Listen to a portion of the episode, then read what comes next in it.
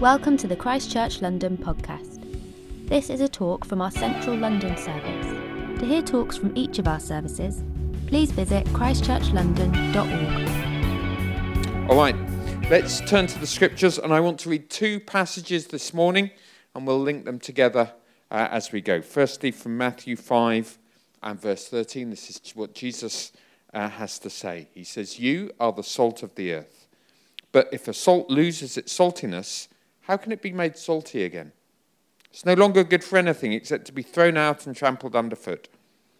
You are the light of the world. A town built on a hill cannot be hidden. Neither do people light a lamp and put it under a bowl. Instead, they put it on a stand and it gives light to everyone in the house. In the same way, let your light shine before others, that they may see your good deeds and glorify your Father in heaven. Jesus is saying what happens in communities like this makes a difference, not just for you and me, but actually for the world around us as well. Paul then picks up a similar theme in Galatians chapter 5, very well known verses again.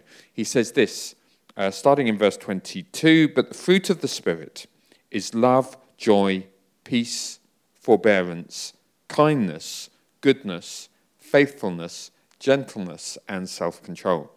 Against such things there is no law. Those who belong to Christ Jesus have crucified the flesh with its passions and desires. Since we live by the Spirit, let us keep in step with the Spirit, and let us not become conceited, provoking and envying one another. January 2009. A regular flight takes off from LaGuardia Airport in the US two minutes into the flight about the worst possible thing that can ever happen to an airline occurred. There was a bird strike. One bird in an airline engine is dangerous.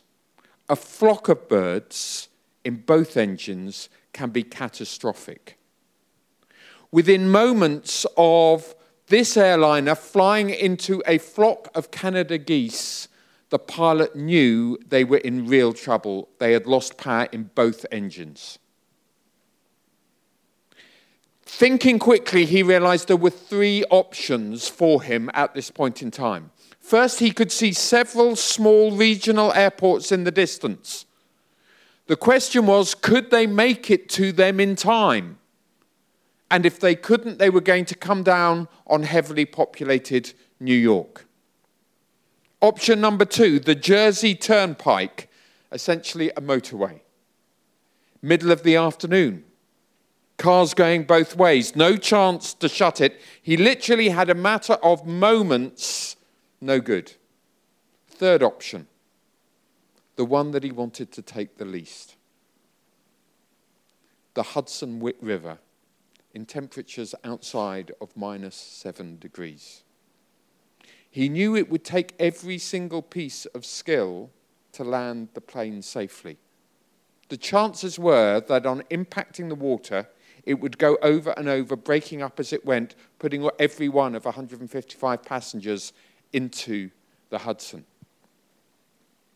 He banked left sharply, now with no power, and no ability for the hostesses at the back to speak to one another, and sought to glide down towards the water to catch it with the, with the flow of the water coming the other way.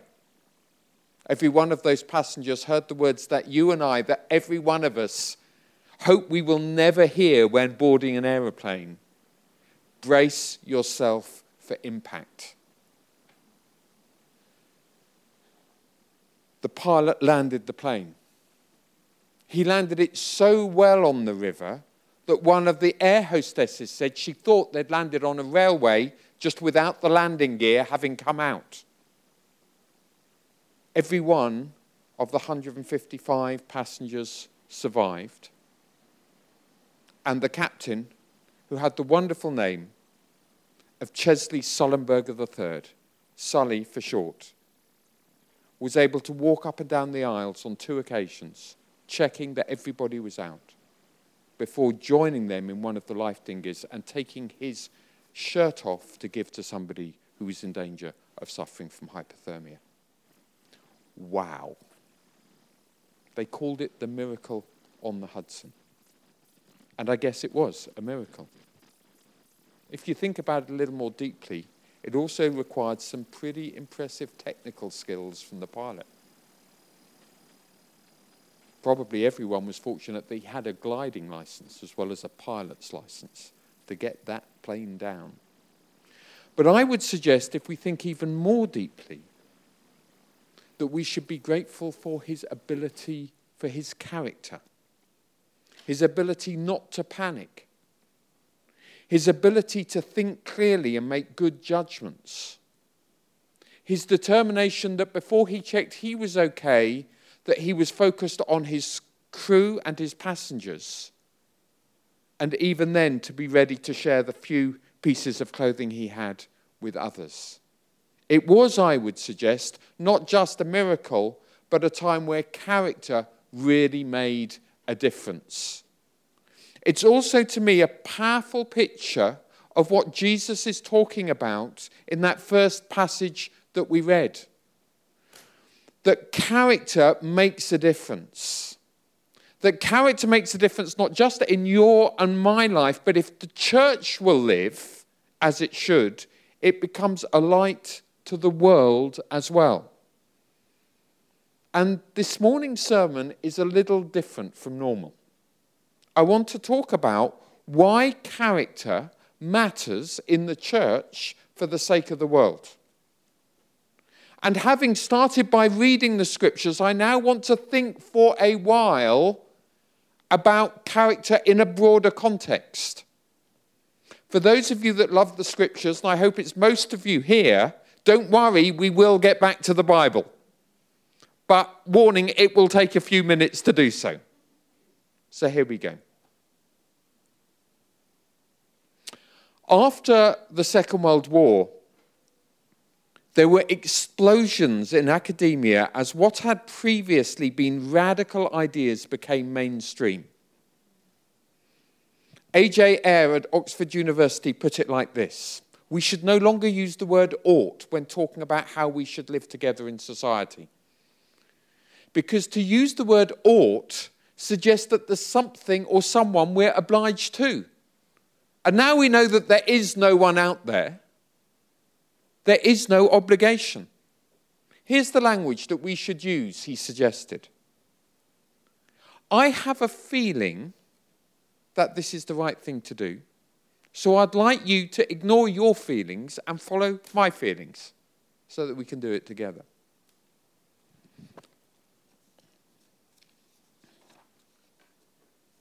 It wasn't long after that or, in fact, it was at a similar period that American psychologists, like Carl Rogers, for those of you who know the discipline, who started saying, actually, the real problem is we're all too restricted.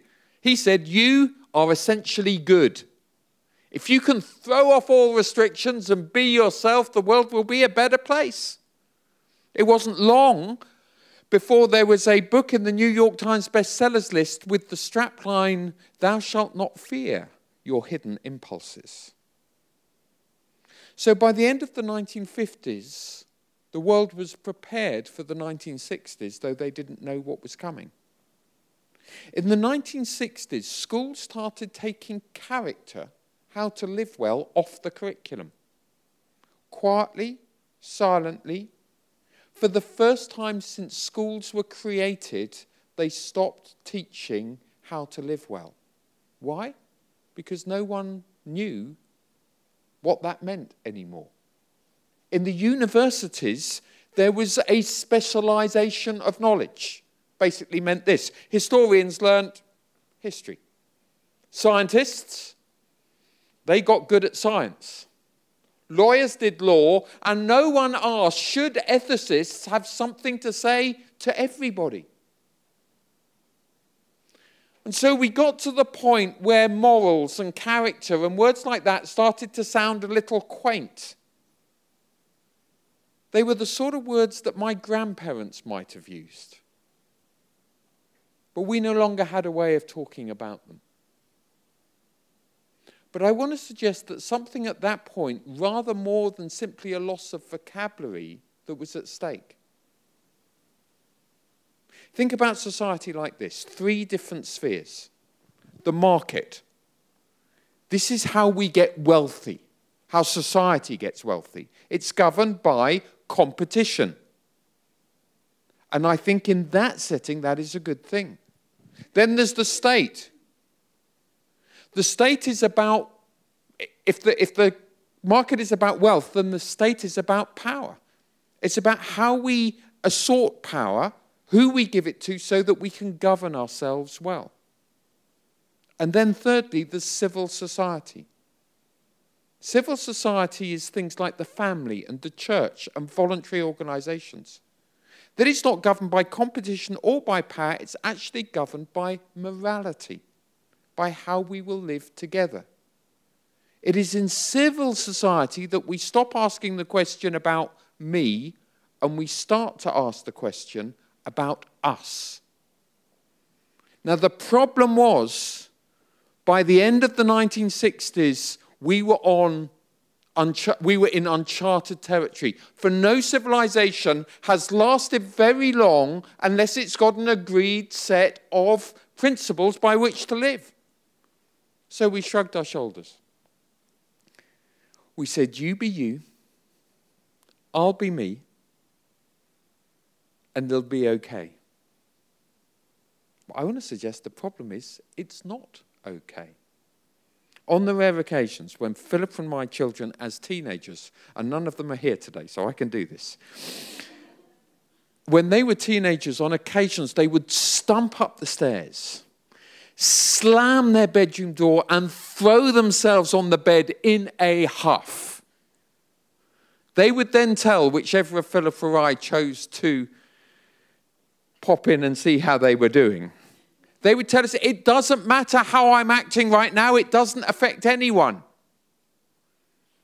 And somehow they seemed oblivious to the effect that those emotions emanated through their bedroom door and to the furthest corners of our family home. And I used to tell them, I suspect to their exasperation, that no man or woman is an island that how we live privately affects what others, how others live, as well as it's not just how we live publicly. That whatever your actions are, they affect other people. And so we've been in uncharted territory. This is the first half of the view out there. Second half, and then you'll be pleased to know we'll get to the Bible. That has had a big effect on society. This loss of thinking about we or us, the lack of language to do so, that insistence on talking and thinking just about me has had a whole set of uh, consequences. Let me just suggest four.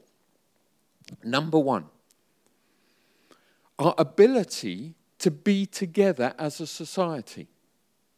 The buzzword is polarization. As social trust reduces, so do social skills. We don't talk about the fruit of the Spirit as we did. We're no longer good at listening to one another. We're no good at disagreeing civilly with one another, of forgiving one another and being forgiven, of being a good neighbor. And consequently, families and friends have fallen out as they have sought to talk about whatever controversial issue you pick. I mean, which one should we take? Brexit? Anti racism? Climate change? Gender identity? Or name a whole load more. Somehow we've forgotten that the person in front of us matters more than winning the conversation and we've ended up polarized as a result. That's number one consequence of no longer thinking we, but thinking me. Secondly, a massive spike in anxiety and insecurity. we're familiar with what psychologists call the grandiose narcissist. You might not know the term, but you're familiar. This is the person who walks into the room and expects all the conversation to be aimed at them and all the conversation to be about them. It's the grandiose narcissist. Everyone here has met one at least once. But now psychologists say there is the rise of the vulnerable narcissist. The vulnerable narcissist is the person permanently hooked up to social media who's, who's conscious, constantly asking the question, What do others think of me? The result, of course, is people whose emotions are in a wild set of flux as a result. Thirdly, anxiety, insecurity, polarization. Thirdly, intimacy. We all know of the 1960s, even if not all of us were alive in the 1960s. It's a revolution, they said, a sexual revolution. Throw off all old ideas, give up with all old obligations and loyalties. We can all have more sex than ever before with more people than ever before. That was essentially the message 70 years ago now. 70 years. Probably about time 60, 70 years, 60 years. So see, tried to do the maths whilst he's preaching. That is probably about time for us to stand back and make a bit of a judgment. How was it? Did it work out? Did it fulfill its promises? Well, interestingly now, 20 somethings in a world of Me Too pornography at the click of a button, and hookup culture are having less sex than ever before. And many are saying they either find it distasteful or are disinterested. Maybe there is something sacred about sex.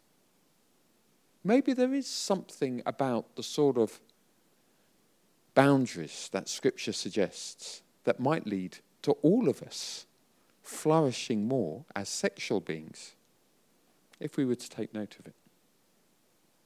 Polarization, anxiety, insecurity, intimacy. You can see it's been a mess. Finally, our hope for the future. Now, if you think I was on delicate ground on the last one, I'm really going on delicate ground now our hope for the future. We're having far fewer babies than ever before as a society, which means that which has massive effects. In 40 years' time, in terms of the workforce and all sorts of other elements to it. when my daughter, when one of we have twin daughters, when Vicky, who regularly attends here, when Vicky told her twin that she was pregnant at the age of 27, Rebecca's comment was this. She said, This is the first conversation I've ever had about pregnancy with someone of my peer group who is actually excited. This is the first positive conversation about pregnancy. She said, All the conversations I've had about pregnancy up until now about how not to get pregnant or what to do if you have, fear you have become pregnant. Here is what one 20 something writer said about parenthood. She said this We are, she said, increasingly, we 20 somethings are seeing parenthood as restrictive, inconvenient, and somewhat irrational. And so I want to suggest that the loss of a sense of morality in the world has had massive consequences for us all. So, what should we as the church do about it? Here's a few things that I'd like to suggest. The first thing is that we must talk about character, but we must do so with grace if we set a high standard for each other or for mankind in general, without grace, it becomes a crushing burden. The words be perfect as I am perfect without the next sentence. And when you don't make it, you are totally loved and accepted. It's crushing. It is a burden that none of us can bear. And so we must combine the two. The wonderful thing about grace is it acknowledges that I'm fallen. It says that I've got a shadow side, just like you have. But grace also says we're so loved that Jesus will not leave us like that, but will draw us out of that. You find some communities that only emphasize grace. They're sort of, and they argue, you know, surely Christianity is about love. Love is all that matters. There was a book that was written years ago, some years ago now, called Love Wins. And that was, that was what it said. It basically said Christianity is all about love, love is all that matters. The problem is that when love is all that there is, when it's only grace and no character, then actually it becomes amorphous, vacuous. In the end, there's nothing there, everything goes. Others say it's all about character. Sharpen up, you lot. And that becomes a horrible, Pharisaical, arid desert. Which is why the two go together. And why we have to contribute, live out life in a community which says, Be perfect as I am perfect. And you're loved and delighted in even when we don't make it, even when we fail. In fact, the reality is, as Titus says, the, the, that grace helps us say no to ungodliness. If you want to grow in character, do you know the best thing to focus on is actually, I'm loved. And when I realize I'm loved, I want to become more like the one who loves me. And so grace is essential in this whole process. That's the first thing I want to suggest. Can I just ask, how are you doing with grace? personally. Most of us are too tough rather than too lenient on ourselves. You know how to reign in life, according to Paul? It's by receiving an abundance of grace.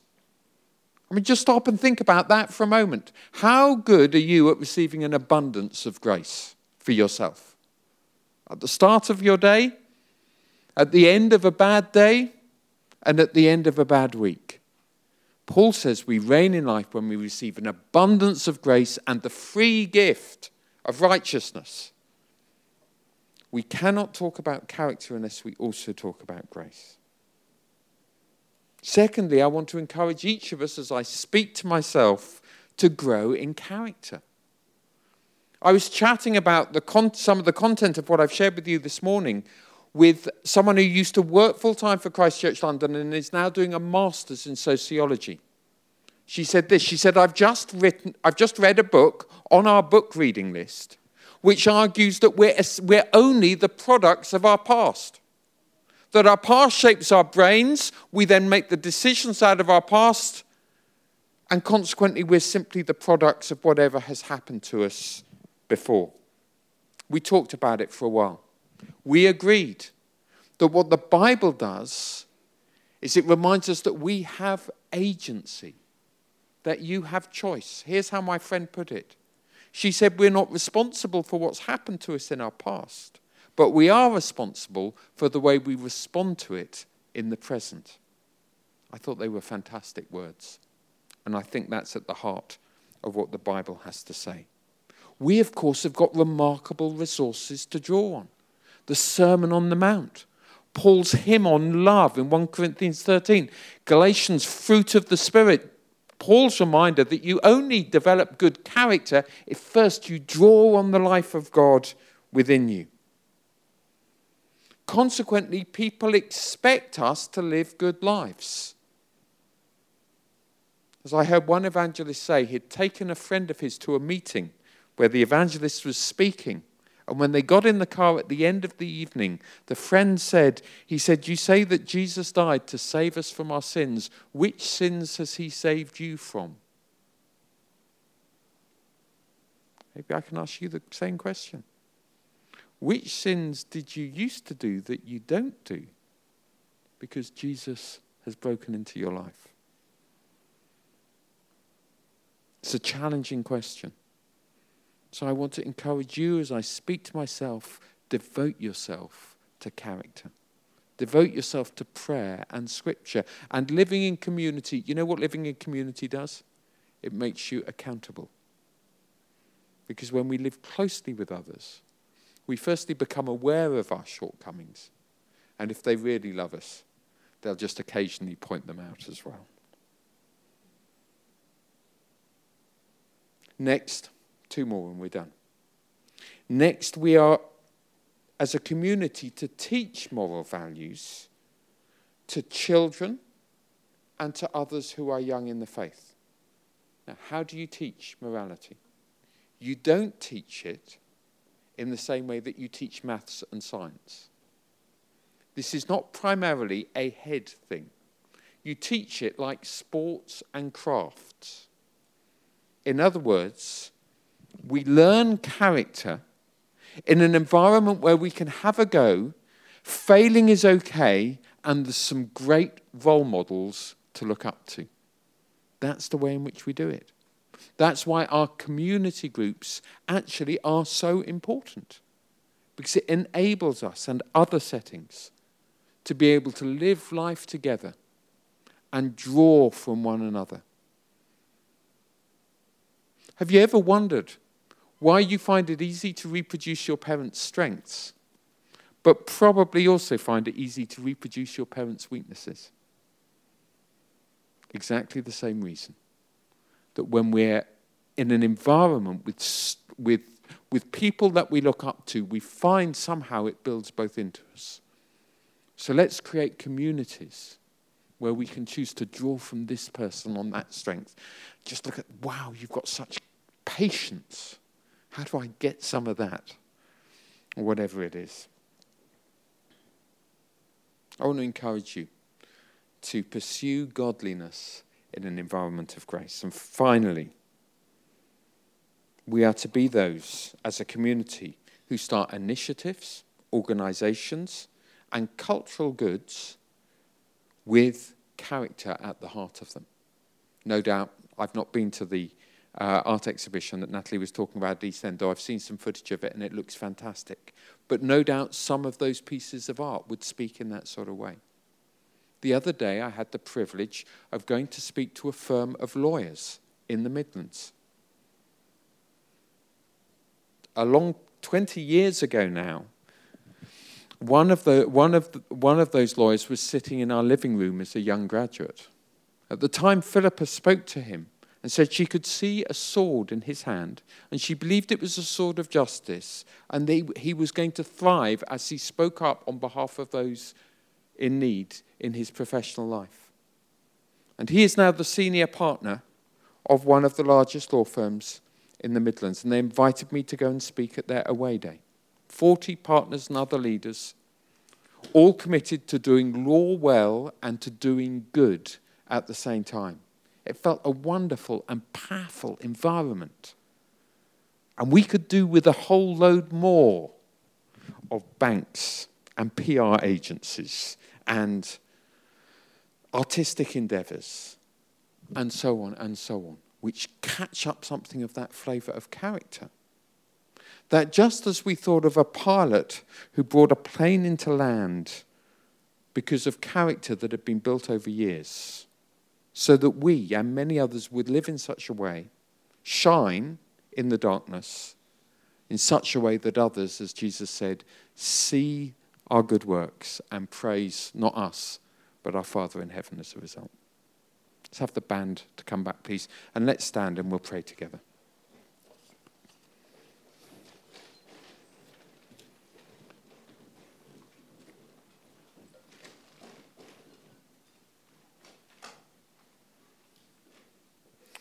Let's just take a moment. Just take a moment to pray. Father, we thank you for being with us. Thank you for that wonderful worship. Thank you for all the things that you're doing amongst us. Now we pray your presence continue just rest on us And I pray, Father, just for each of us, that you would bring to mind the things that you want to speak to us about as individuals this morning.